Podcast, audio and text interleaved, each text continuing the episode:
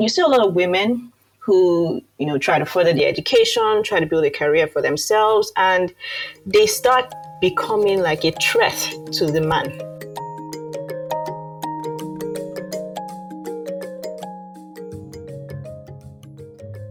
So, welcome back to I'm the Villain. Today, we're going to be talking about um, basically like choosing to not look for a partner or to to stay single kind of in this very I, I feel like it's very connected to our our thoughts on romanticism which was many episodes ago.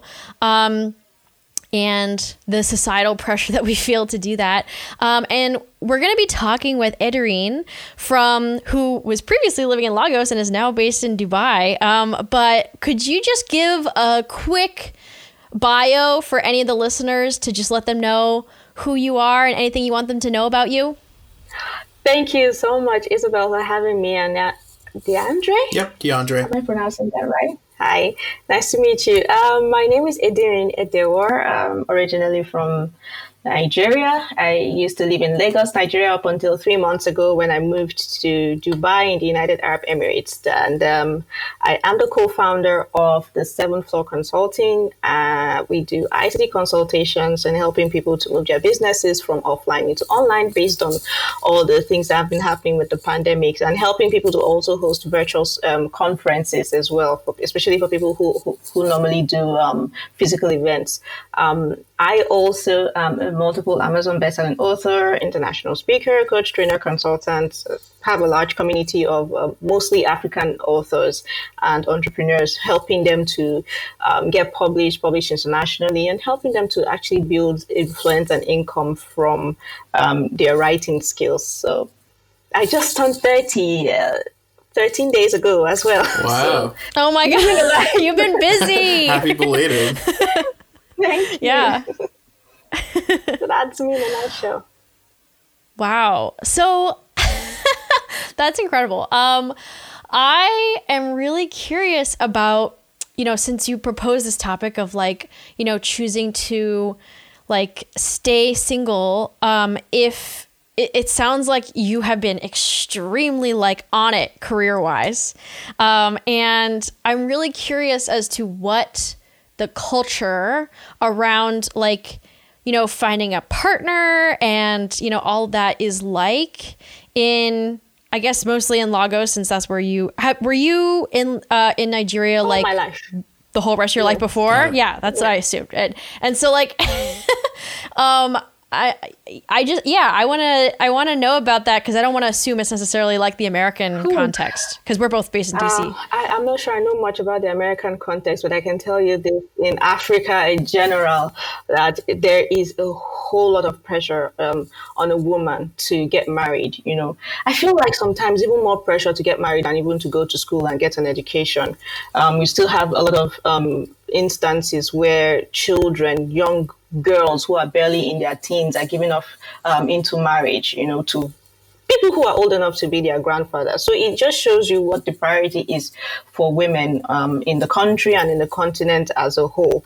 Um, thankfully, because of modernization, you know, a lot of women are now going to school and getting an education, and it's great. It's good to see women excelling and being at the forefront of of education and trying to improve themselves. Then you see the pushback from society, from the, uh, the patriarchy society, because Nigeria and Africa generally uh, is a very patriarchal society where the man has the final say and you know their word against every other person's and you basically have to submit to them and a whole lot of things that we could practically unpack for many many days to come. Um, but you see a lot of women who you know try to further their education try to build a career for themselves and they start becoming like a threat to the man you know, because um, mm-hmm. I know that in insecurity for men is not just an African thing; it's a worldwide thing, and you see a lot of um, statements coming from men and even from our mothers telling us, "Oh."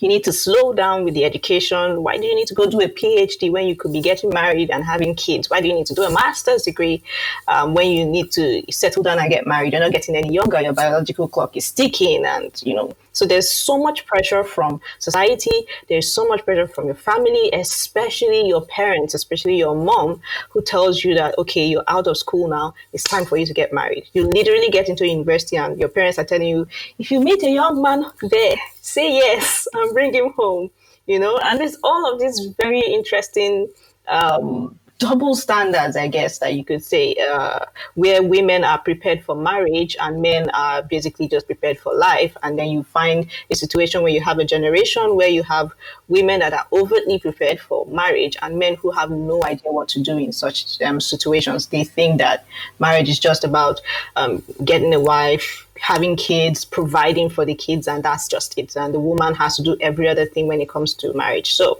there's a lot we could talk about, but that's just like an intro, it's really, really, really difficult and seriously pressurizing, I guess, especially if you're a firstborn, which I am. And your younger ones are also girls. And one of them is already married with a kid. Everyone's looking at you like, what's happening, you know? And you have aunties coming to pray for you and tell you that, don't worry, the Lord will do it for you. Um, you might meet somebody and in three months you're married and you're like, okay, thank you. and marriage marriage like and in three months. One thing in your mind and nobody can understand you know the family starts calling interventions calling your pastors for deliverance saying something else is wrong with you. There's a whole lot. But we're, we're, we're trying. We're trying. Oh my gosh. Yeah that's intense. Yeah. Do you have anybody who's kind of trying to support like what you're actually choosing to do? Like do you have people in your life who are like oh yeah like you know go do this you know follow your you know career dreams and like do what you want to do absolutely. I, I deliberately chose to surround myself with people like that. Um, i have a lot of married friends but i also have a lot of friends who aren't married but you know are also doing amazingly well in their careers. And you know we just have a support system where we just tell each other you know what? You're doing great don't doesn't matter what anybody else thinks. You're doing amazing, and if you want to get married, when the time is right, you will get married. Yeah, is there a or what's the culture around divorce in Nigeria? Ooh, um, I think we are just beginning to come into a phase where women are no longer feeling like they have to remain in an abusive relationship or an abusive marriage, you know, because there are so many instances now, you know, in the past couple of years, the past five years or so, where you see a lot of women who are killed um, by their husbands, and you know, and the signs were always there you you see women who have always complained. Some of them even left the marriage went back to their parents house and their parents will send them back to their husband's house. And you have parents who tell you especially the moms who tell you that oh you have to endure for your children you know what will people say? So there's this whole stigma around being divorced and being a single mom, like um, society kind of looks at you like an outcast, looks at you like a failure, and says you didn't try hard enough and you could bear it and manage it. And Nigeria is a very religious country. It's like a lot of Muslims and a lot of Christians and very, very religious as well. And, you know, they always say that, oh, um, it's not biblical or it's not religious for you to just leave a, a, marriage like that, except on like very, very severe cases. And even when those severe cases come to bear, um, you're still told by your by your religious leaders, by your pastors and imams and elders and parents that you should go back to the marriage and endure until you find situations where women go back and then they end up getting hacked to death. So it's it's it's it's a stigma that we're still trying to like um, um, bring to light and talk about and try to encourage women that it's okay to leave. You know, there's something that we always say, leave to leave. So basically, leave an abusive relationship if you want to leave, especially for for yourself, for your kids, and all of that. So yeah, yeah, it's a serious issue. So when did you decide that you kind of wanted to like remove yourself from the like the the marriage rat race? I like that you called it a rat race. I, I, I guess I wasn't always enthusiastic about it though. Um, I know my mom is listening. Sorry, mom. but, I, I, I, I, I don't think I actually was enthusiastic about it. I mean, um, when I was in, in uni, you know, I had I was in relationships and they didn't necessarily turn out well. They weren't necessarily the best, you know. Um, I was also having to struggle with um, depression, chronic depression, and um, um, a couple other um, mental health issues.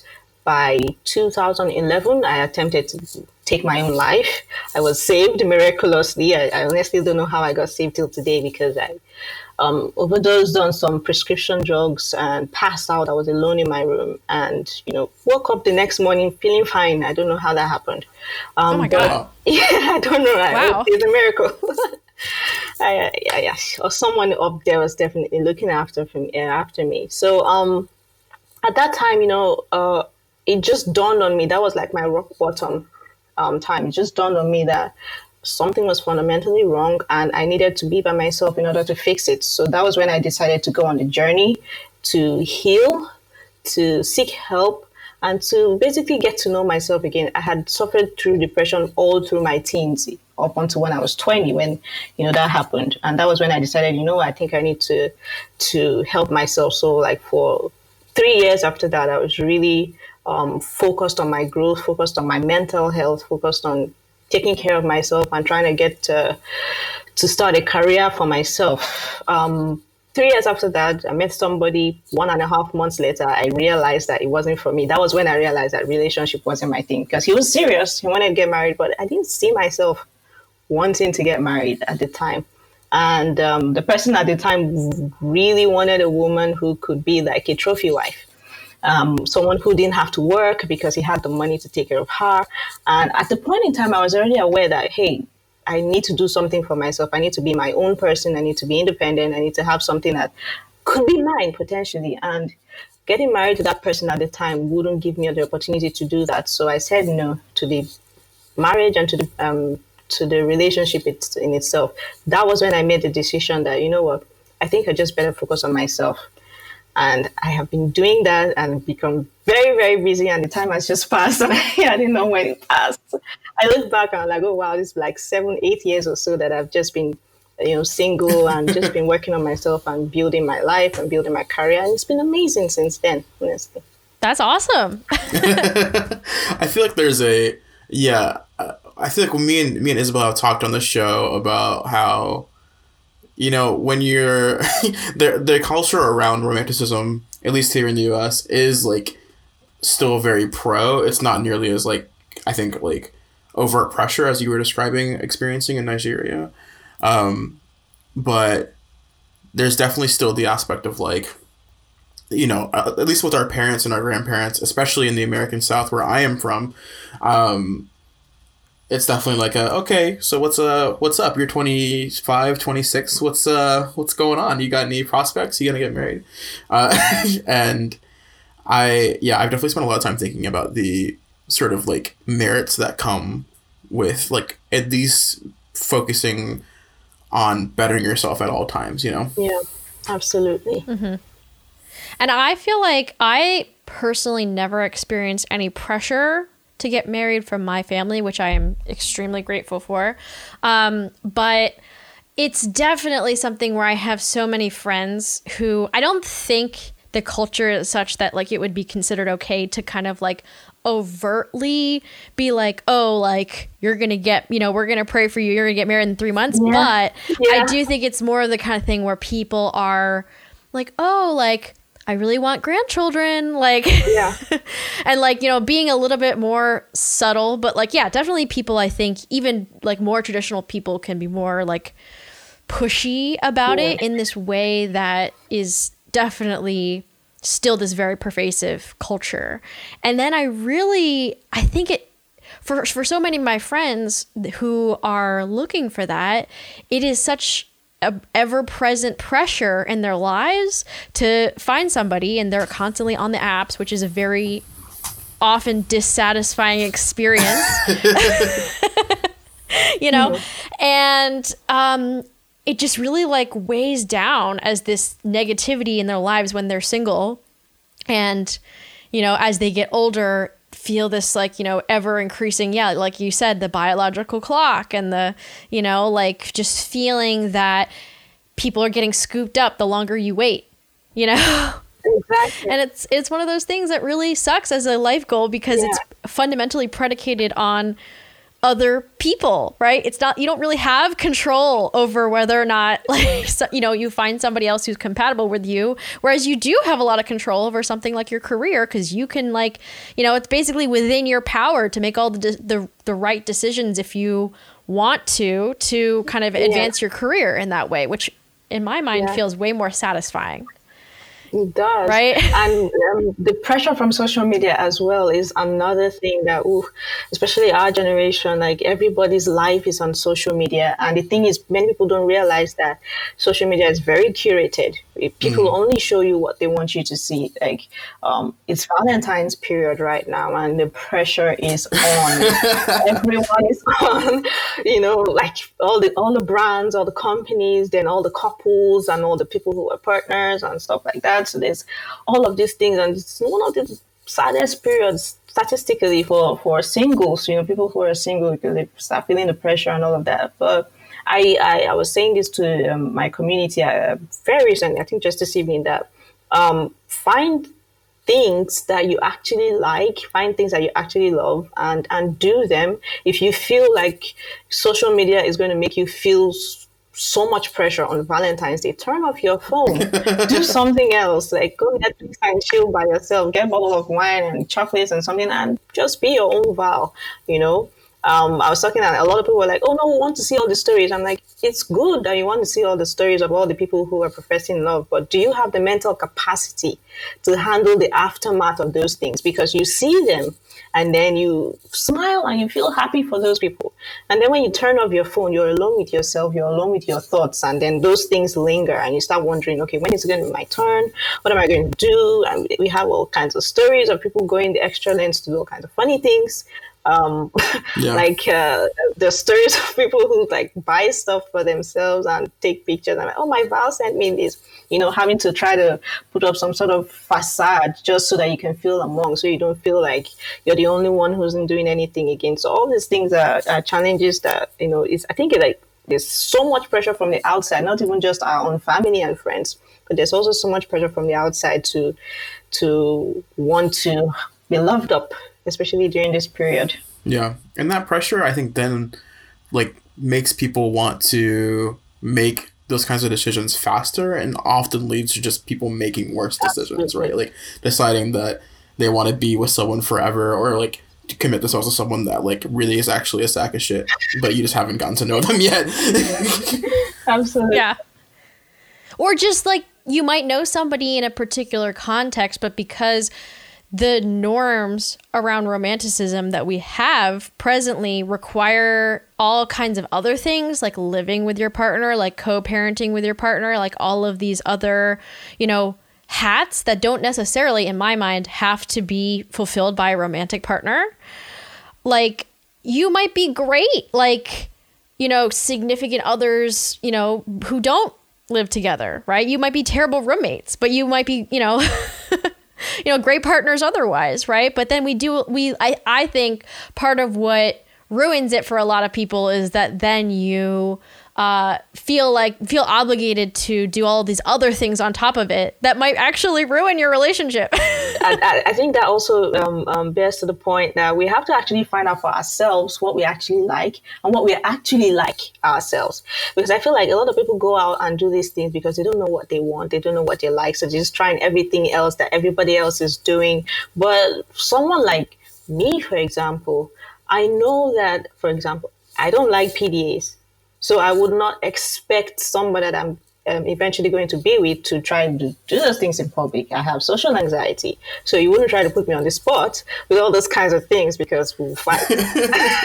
you know, um, you know, things like that. And trying to understand who you are, what you like. I, I feel like you, the period of time when you are single and intentionally single, because many times people are, they find themselves single and instead of them enjoying their singlehood or their singleness, they're constantly thinking about the next relationship. You're constantly thinking about going on to the next one. And that prevents us or prevents people from taking the time to enjoy being by yourself, enjoy being alone with yourself, finding out what it is that you like, finding out what makes you tick, so that when you eventually get to meet someone, it's easy for you to be able to say, okay, um, this is kind of conversation we're having, and this is who I am, and this is what I like. So you're not confused when you know somebody asks you, oh, "Are you interested in this?" and you say yes, and you find out that you're not actually interested, but you just said yes because it was something that was the norm. you know, but you're able Yeah. to okay, you know yourself so much and enjoy being alone by yourself, so that even if somebody comes, it's just an added advantage, just an added bonus. It doesn't really add something so grand to your life that you feel like you cannot live without somebody else again when you eventually find yourself um, without a partner. Yeah, it's such a valuable time, like that you that when you when you do get time not in a relationship or to yourself. Obviously, if it's been a long time, it doesn't feel like valuable time. Like you're just kind of getting tired of it, but it is super, yeah, valuable time that when you don't have anymore, you're gonna kind of wish like, damn, that was you know there were some perks to that. Like there are pros and cons to every situation, and I think that people yeah, I mean, it's obviously a lot easier to see the negative in being single, but there's a, a lot of opportunity there, as you're demonstrating. Exactly. Well, especially during a pandemic like this, right? That's literally forcing people to be alone. I feel like that mindset really determines how bad of a time you have in that those kinds of crises, right? Like if you view it as one of those things where you if you if you are sitting here during this pandemic maybe you like live alone maybe you're like having all of these thoughts of like oh my god this is terrible like that that mindset is also going to make it more terrible for you as opposed to being like wow this is great i have all this time for me to focus on myself and like you know work on my goals and the, and like myself and the things that i need right Exactly. The pandemic was the best time for me. My friends didn't understand. I was like, yeah, pandemic. Um, like- so they were like, oh my God, we can't go out. We can't do this. I'm like, what are you guys talking about? This is my life. This has always been like my everyday life, you know, because I live alone. Um, the only good part is I don't get to get visitors. I don't get friends book my life when I don't want to. But it's also um, um, that period of time where you know that you're actually not seeing. There was a there was a time during the pandemic where I didn't see a soul for one and a half months. Not a single soul. I wasn't living. I wasn't seeing anybody. I just you know had my food in my house, and I was like, okay, cool. What do I do with all of this free time? and I started to learn a lot of things. I picked up a new language. I started to learn a different language. I got a bit proficient at it. Um, I decided to try to learn a new tech skill. I became proficient at it. I decided to try um, a couple other things that I could do by myself. Um, I discovered my love for the film industry, not just for watching film, but I was I, started becoming more curious about okay, what goes behind all these movies that I love? Why do I feel this way when I listen to watch a particular movie? Or is it is it because of the score? Is it the costumes? And you know, and it helped me to discover a whole new industry that I could actually get into, which has actually turned very profitable for me um, this period of time. So you never know what you could discover about yourself and what you could actually learn and improve that could actually prove valuable to you once you know the whole pandemic stuff is over and people are actually able to live a somewhat normal life as well. So I always encourage people take time out, even if there's no pandemic, take time out to just be by yourself and get to know yourself intimately. You might just love yourself. You never know. So, do you think you'll are you like completely ruling out relationships and marriage, or is this like will you, is there a time where you'll re-enter the pool? Um, I like to live my life as whatever will happen will happen when it will happen. So I'm not necessarily looking for someone. Neither am I like in a situation where I'm like, okay, there's nobody whatsoever. I just really focused on on my work and my career at this particular time. And when the time comes where my focus is less on my career because I've been able to find some relief from all the busyness that I'm, I'm doing and I'm able to have a more social life, fine, then that will happen. And, and I will be more confident going into that because I, um, I feel like I'm much more prepared, I'm much more mature, I'm grown, I don't have emotional baggage and stuff that. I've been able to take care of all of those things. So going into that, I would not feel hesitant or scared or, you know, it's just going to if if if it ever happens it's just going to be an added bonus for my life if it doesn't happen i will be fine either way Yeah, that's the true sweet spot right there. You know, you gotta just be like, like you gotta be in a place with yourself where you're like, all right, you know, if it happens, cool, but we can keep rocking this way too. All right, like the clock, the pressure is what is what yeah makes people feel so shitty. Yeah. Another thing that uh, um, I wanted to talk about is, especially I don't know if this happens in America, but for women in in Africa and Nigeria especially, you find a lot of women who are, are getting advanced in age and who have the potential to do amazing stuff, um, and you hear them say very sad things like, "Oh, um, I don't want to buy a house," or "I don't want to get a new car because it's going to make me um, unattractive to men because men will see me as a threat." You know, it happens. It literally happens. I know your, your, your eyes are, but yeah, it happens. Like even your your parents and your if you have people friends telling you, "Oh, um, don't take that promotion at work because if you do, you know, you're going to be too powerful and man doesn't want a very powerful woman. Um, oh, don't don't go on vacations. Don't take pictures even if you go on vacations because a man is going to feel like, oh, he, there's nothing he can do for you again because you can't take care of yourself now. And it's a very toxic mentality and a very toxic mindset because you see a lot of women, you know, shrinking themselves just because they want to find a, a man or a relationship, or, you know, or, or something like that. And I I always tell them that if you do that, then you're not living your life to your fullest. And even if you get into a relationship or you get married, you will not like yourself. You will always feel resentful towards that person because you feel like it's because of you that I haven't been able to achieve my potential. And what stops the dude that you get married to um, eventually from telling you that, oh, you know what, don't even work again. Um, because many women feel like, okay, when I get married, then I will start pursuing my dreams. And it's shocking for, for them to not even realize that by the time you get married, before you know what's happening, kids have come, you have other responsibilities, you have no time whatsoever to lay the foundations to actually start pursuing your dreams. So being the point where you're single, when you have the opportunity and the ability to do all of these things is when you should pursue them. And there is always somebody for somebody if you're looking for a relationship. There's always somebody for you. No matter how powerful you are, there'll always be somebody who would find you and who who would be at your level if you if you think about those kind of things and will be happy to have you just the way you are. And so um I don't know what kind of people are going to be listening. Probably people from from um, developing countries and countries where this mindset is still a tradition, where you know because of the patriarchy, you find a lot of women um, shrinking themselves and trying to fit into some sort of mold or some sort of ideal subservient woman who's supposed to be not wealthy or not ambitious or not career driven just because they want to actually get married. Yeah. And that has really, that mindset, I think, has really, when I think about the long term, what I imagine our economies are going to look like in like 10, 20 years.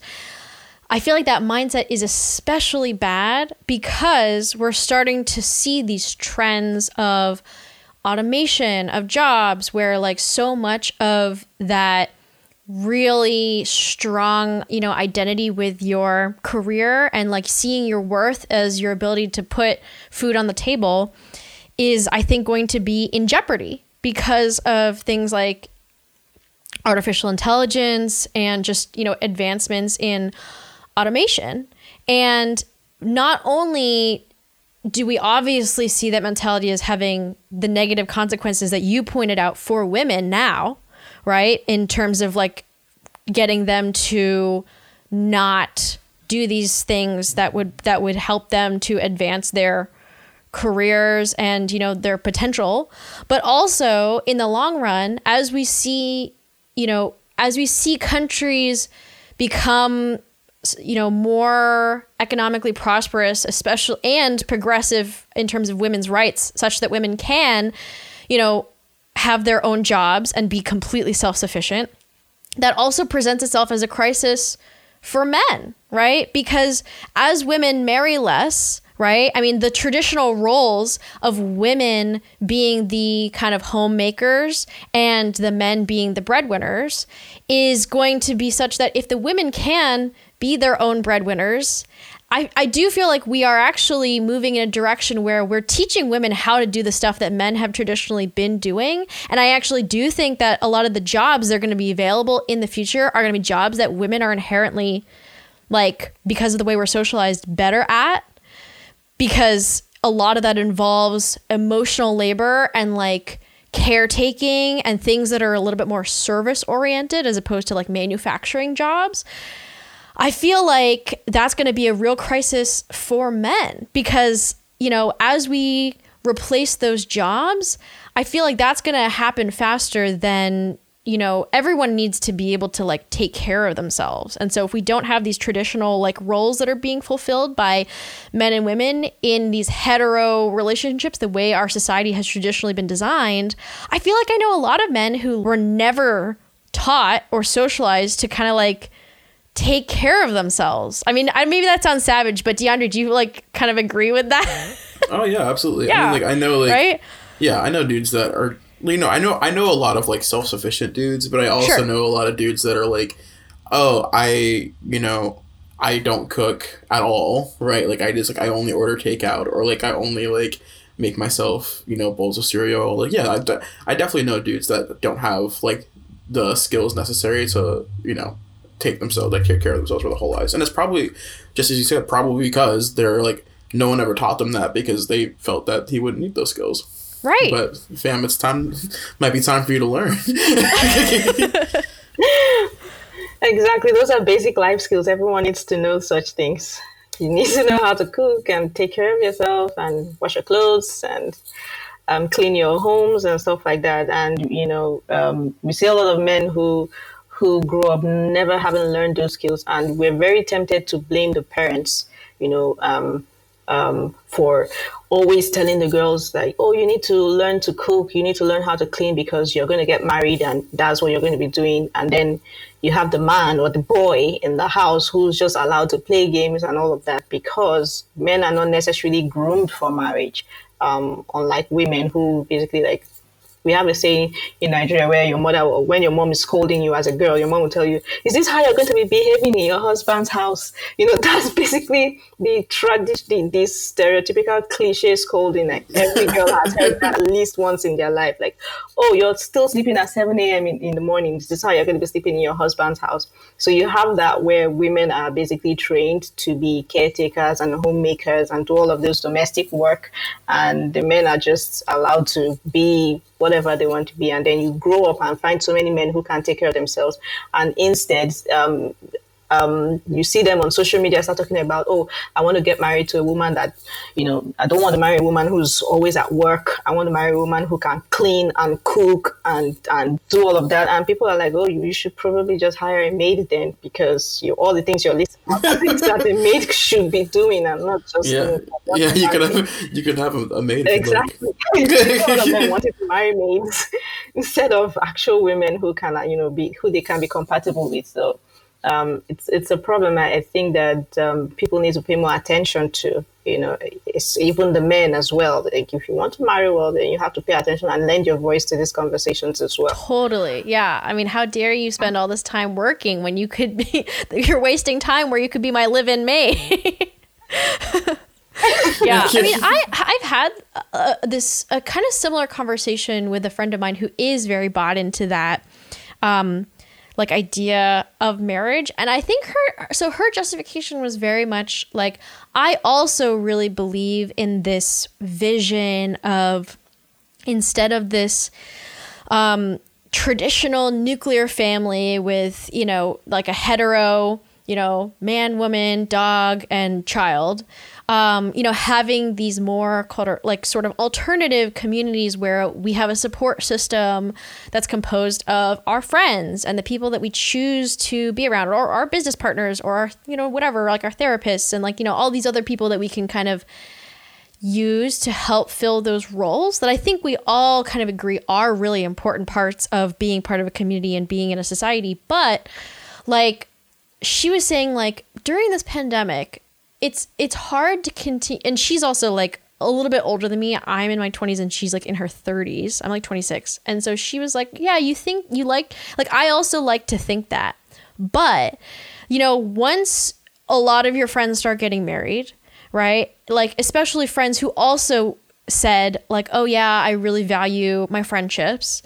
Um they still really start to like reach out less and do a lot of that relationship maintenance that I was like hoping that they would do. And I feel a lot of that relationship maintenance burden going on to me because I'm single and I don't have somebody who's living with me every day to kind of fulfill some of those social needs for, for me. So I feel more of a pressure to kind of reach out than my like non-single right. married friends do and like yes even though they technically like will will say that they share these ideals with me in practice the incentive structures of like being married end up such that that doesn't end up bearing out in reality, which is why like I would love to have this this like idyllic system of everyone just being in communities and living around their friends, but she's like in in the society we live in that's just not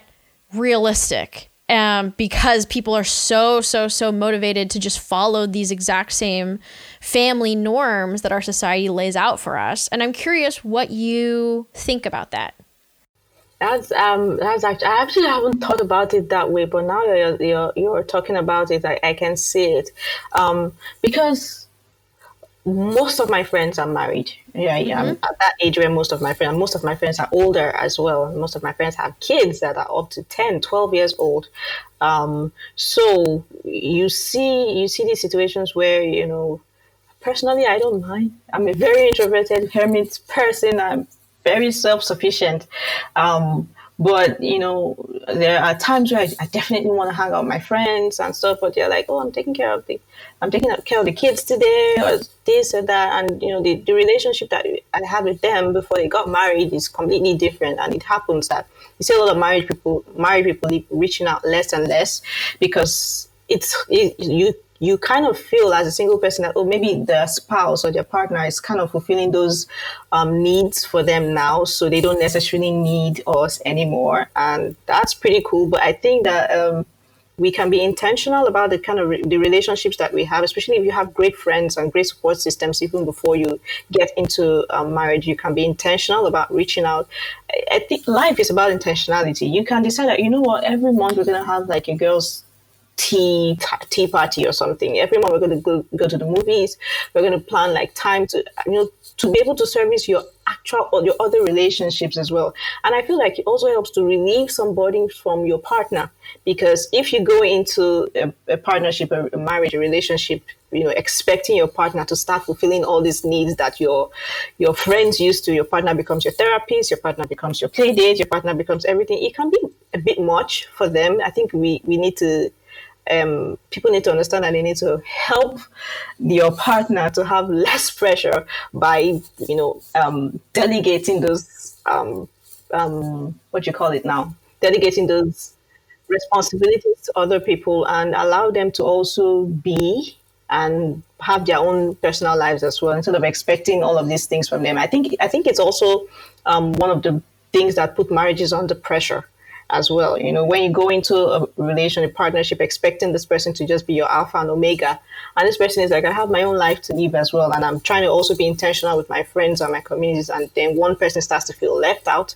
because there's now a dependency issue that has been created out of that. So I think um, even before you get married, have the conversation with your friends, have a conversation with your partner that, oh, even though I'm entering into a partnership with you, I would want to also maintain um, relationships and, you know, have all these wonderful relationship that I've always had with my friends as well, and be intentional about it. I think I think um, I, I, like to handle everything like a business. If it's possible to even set up like a Slack for your friends and then schedule all of these things. So, okay, let's have when is everybody free so we can have this, so we can have that, and stuff like that. I think that really helps as well. Yeah, I think the the biggest like relationship hack that I learned after I think my second relationship was like, oh, when I'm dating someone, we don't have to be together all the fucking time. like, yeah. In, fa- in fact, like it's definitely 100% better if we each are intentional, yeah, about having stuff that we do separately and being individuals. Like another thing that,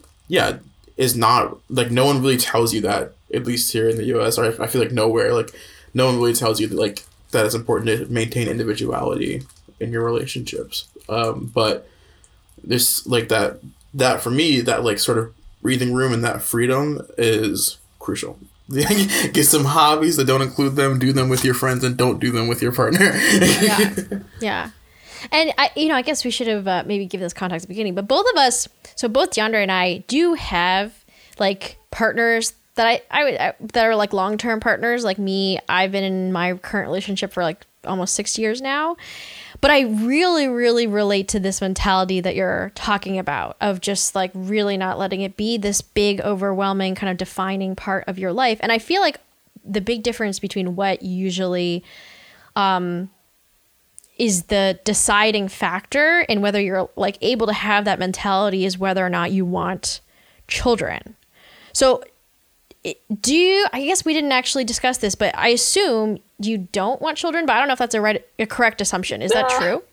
No i love children oh, okay. So, how, yeah, what is that? What is that then? Like, how does that kind of factor into your yeah? So again, this is the one aspect that you know it's really hard to not run away from. Like, I can run away from the whole "I'm not ready to settle down yet" you know thing, and my family can be like, "Okay, fine, we have other girls in the house."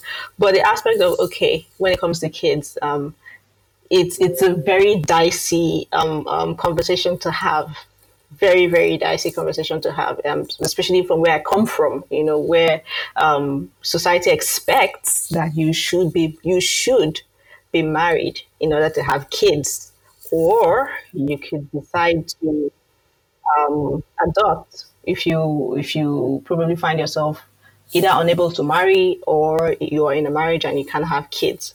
So but i'm of the idea that i could i what if I don't want to get married and I still want to have kids anyway? I, there are many options for me. I could do an IVF, I could do surrogacy. Um, these are not conversations that we have in Nigeria. like people who even have IVF and who get pregnant through IVF, there is a stigma behind that.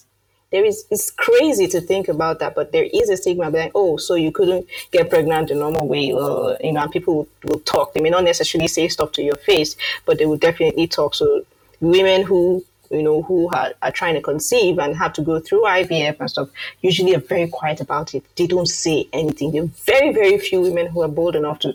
I think that this is conversation that should be had.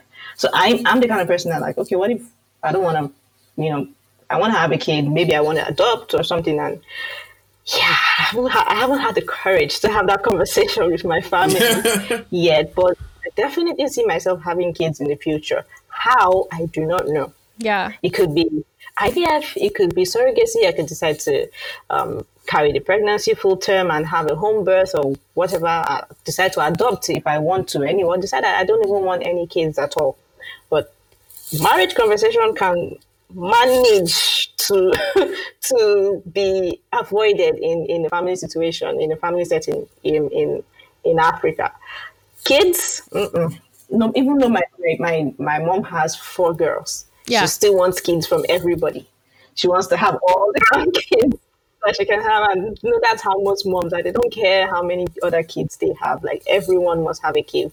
So we're still getting there to uh, the point where we can openly have such conversations without having shoes thrown at our heads.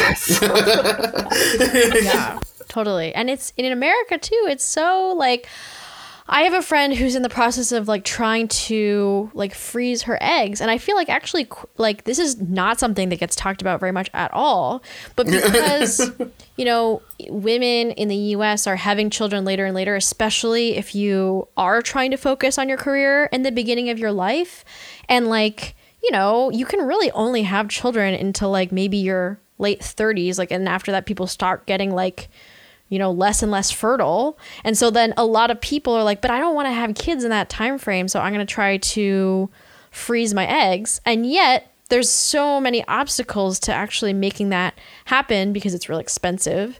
It's not really covered by insurance because it's not considered like a necessary procedure by insurance companies. And it's just generally like really difficult to kind of have a conversation around and so it's definitely something that I feel like a lot of women who are career focused in the US, even if they are married, have to try to figure out because often, like, they don't even figure out that they're, you know, not fertile or haven't been like checking in on their fertility until it's kind of too Absolutely. late. It's funny that you said it. Um, um, I've, I've been should I say privileged or blessed now to have had exposure very early on in my life. So I understand the process of, you know, wanting to do such things like freeze your eggs and stuff. You will not believe the number of, of people who probably haven't even heard that that is a possibility, you know, where I come from. So you see a lot of um, older women who are, you know, probably getting into marriage later in life and then finding out that it's difficult for them to have kids and they are just realizing that they could have done that much much earlier on in their lives. They wanted to have kids and you know everything would have been fine. A lot of again um, health insurance is almost negligible where i come from. You know no one really cares.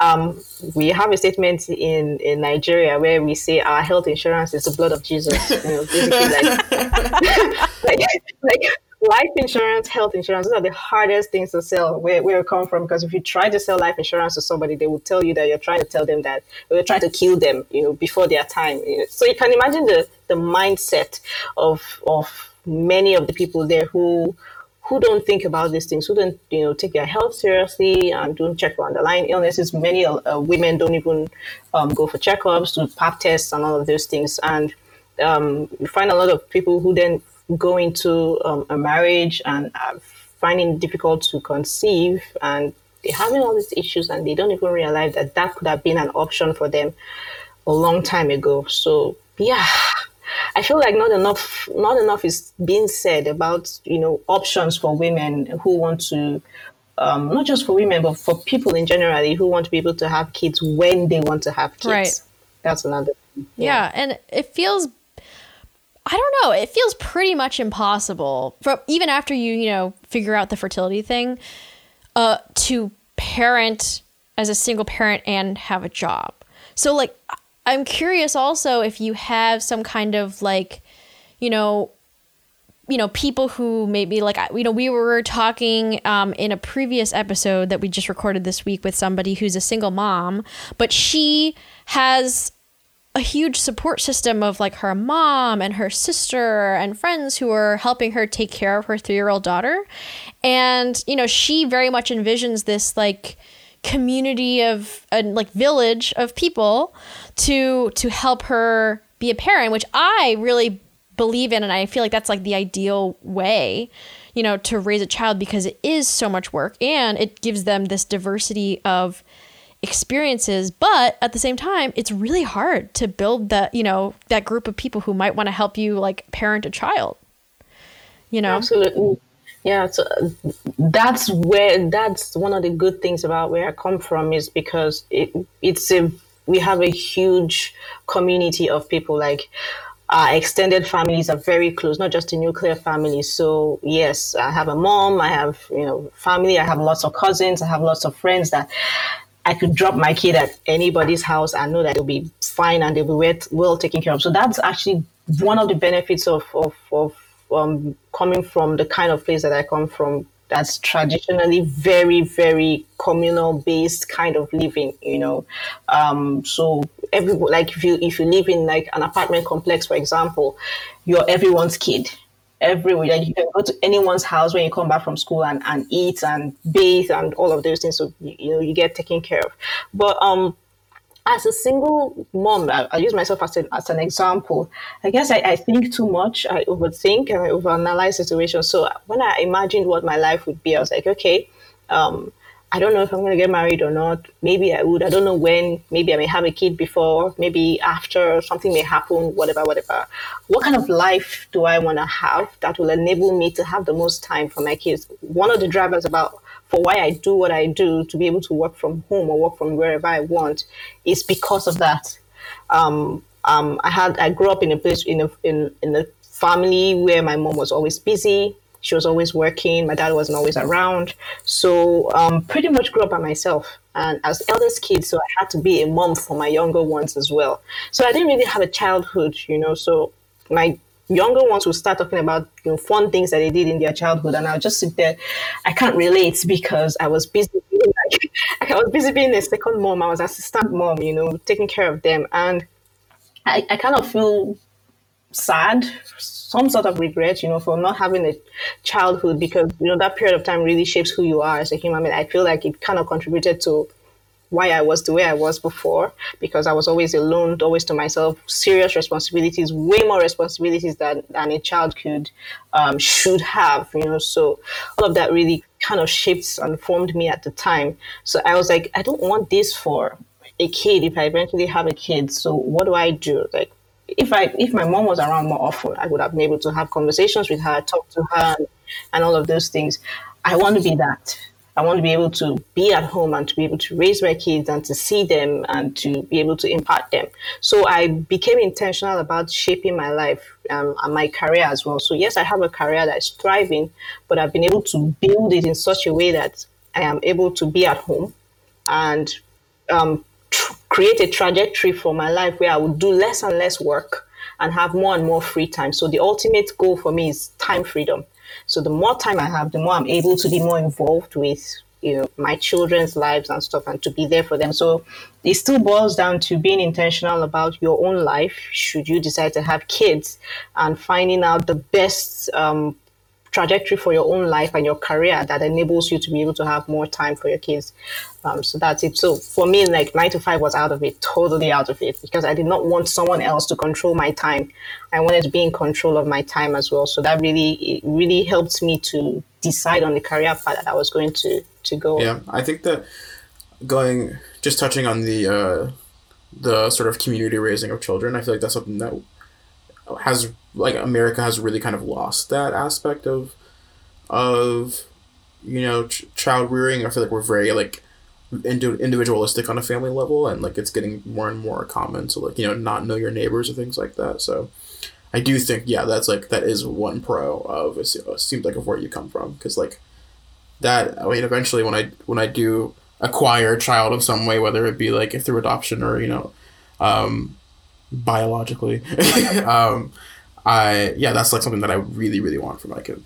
Absolutely. Yeah, and I feel like that is just such a which is part it's partially why I really dislike this whole one of the many reasons why I dislike the framework of like a developed country versus a developing country because normatively there's so many things that I feel like quote unquote developing countries have just be- have done better than than quote unquote developed countries. And I feel like this is one of those things, right? So when you have this conception of progress that is just this linear, like you keep just going up and up and up, and there's no like, you know, and to do anything that you used to do is regressive, then like the, you really discount all of the things that were actually really positive about living in these like you know smaller more kind of centralized communities of just like you know like more like what it seems like you know your family and community is like. Absolutely yeah that's true. Even even in um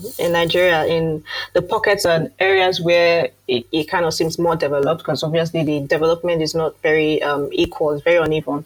So in areas where you see more developed um, more uh, people who have a higher standard of higher standard of living and higher cost of living you see that those um those uh, aspects of the developed country there everyone has a gate. Everyone has a fence around Yeah. their house. You know, everyone stays in their own house. So you have like one family, one house, a fence around it. You don't know who your next door neighbor is. Everyone just jumps in their car, drives out, goes to wherever they go, come back in, and you don't even see friends and neighbors. It's a bit different though in those who stay in like estate communities where okay, it's one huge gated community, but you can still see people. But the more the more we see people having individual homes and fencing themselves into their own spaces and you know everyone trying to be individ- individualistic and independent from the rest of their families and all that you, the more you see that you know the aspect that really makes us really communal that really makes um, um, this African traditional method of raising kids and growing up, the more you see that being eroded and completely chipped away, you know. And I think that is um, is something that it will be sad if it, if it gets completely lost, honestly. Yeah, that's super sad because it's like, yeah, we feel like, you know, in order to quote unquote progress, we have to adopt all of these things wholesale from like Western, you know, this Westernization. But like, you can have the technology and like, you know, the economy and like, you know, all these other great things that are coming out of, you know, like Western culture and just like not take the shitty things like having to isolate yourself and close yourself off from everyone else because like that's terrible Yeah. you I know feel also alone, and I, I feel like it also leads to a rise in mental health issues as well because people are so isolated and so secluded, and they really can't reach out to anyone, especially when they're struggling and stuff. You know, like like in Nigeria, everybody's business is everybody's business. It's an unfortunate, sad. Sometimes it's helpful, sometimes it's not helpful, but you know, like people will tell you like, oh, you don't look good. What's going on? What's happening? People would reach out to you and stuff like that. So yeah.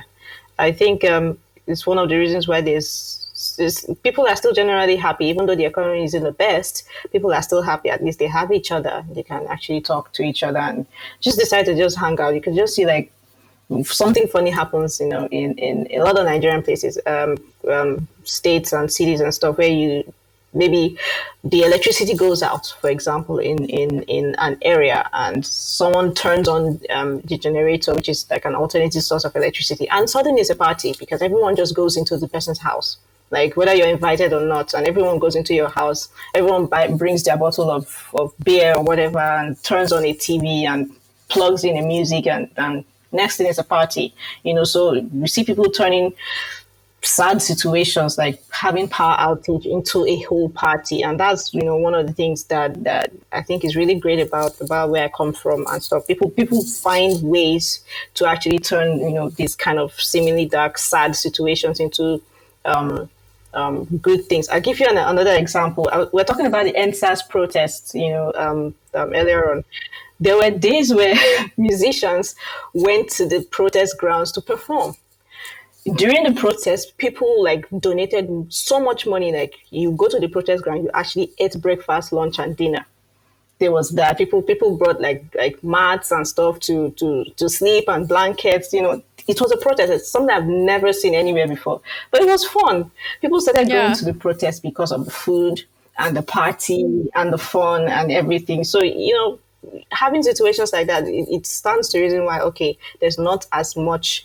Um, um, issues about mental health um, challenges in such countries, in such situations, than in other areas that seem to be very strict, very westernized, and seemingly very advanced, but are losing those aspects of community that actually make up who we are as that's amazing. like that's the thing that I think is really one of the curses of um, being more wealthy is that you can like it's framed as such a good thing. It's like oh now you can afford a you know apartment by yourself. You don't have to live with roommates. Now you can be self sufficient. Now you don't have to rely on other people. But actually relying on other people is a really important foundation of being in a community and we know that being in communities make us happy like from research right like so that's one of the really like things that I don't think we have yet figured out how to handle as, you know, we become more self-sufficient economically and like technologically advanced is how we how do we mitigate those negative elements that come with um yeah, Yeah. greater wealth. Yeah, and more technology. Totally. yeah. Wow. That sounds like a a good place to wrap. Do you do either of you have anything else that you wanted to include or talk about? Yeah, come with more technology. Yeah. Um, I'll just say, um, um, on, um, being single isn't a curse. We've said this before. Being single isn't like some sort of curse. It's, it's not like some sort of trans. No. People should stop treating it as like a transient phase. Oh, I'm in this phase and it's going to end when I get in relationship. It's your life and you're living it and stuff may happen along the way and stuff may not happen along the way. It doesn't stop you from living. Um, a lot of young people get to a particular point, you know, in their life where they find themselves still single and like, okay, my life is over. You know, that's it. It's over because I don't have a partner. But it doesn't have to be that way. I mean, I don't think anybody's purpose was to get born and then go and partner up. You have so much more to offer um, with your life and with the skills and the talents and the amazing abilities that you have, and you it you owe it to yourself and you owe it to the rest of humanity to continue to live that life and to continue to be productive and to continue to um, um, add your own your own quota, I guess, to, to society and to the world and to leave your mark on the world and on, on earth. I mean, um, it doesn't begin because you finally found somebody. You can live a very fulfilled single life. You know, there's so many people who have, and um, um, you can live that life and still have much more impact than the other people who have, have partnered up, or even if you even have partnered up. So um, see it as not necessarily as like a full stop or you know like a full stop and then another sentence beginning again when something else happens just see it as a complete sentence that runs and if there is a comma fine. If the comma doesn't come that's okay as well.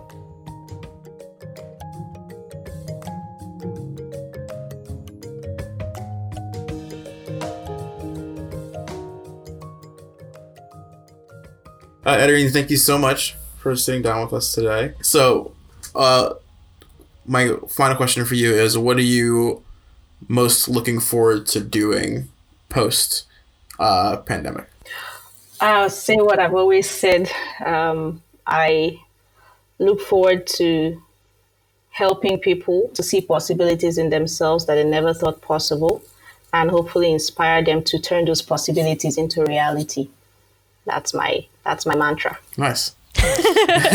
um, so uh, yeah, is there anything you want to plug? Maybe you can talk about your businesses or whatever. But this is your time. Uh, follow me on Instagram at Adrian Yeah, Um, that's what- it. What's your Instagram handle? At Adrian Edewar. Got it. And we'll put that in the show notes as well. Awesome. Um, Thank you. And as always, uh, if you like what you heard, you can follow us at I'm the Villain Pod. That's our Instagram, that's our Twitter, and that's our Gmail. Otherwise, bye.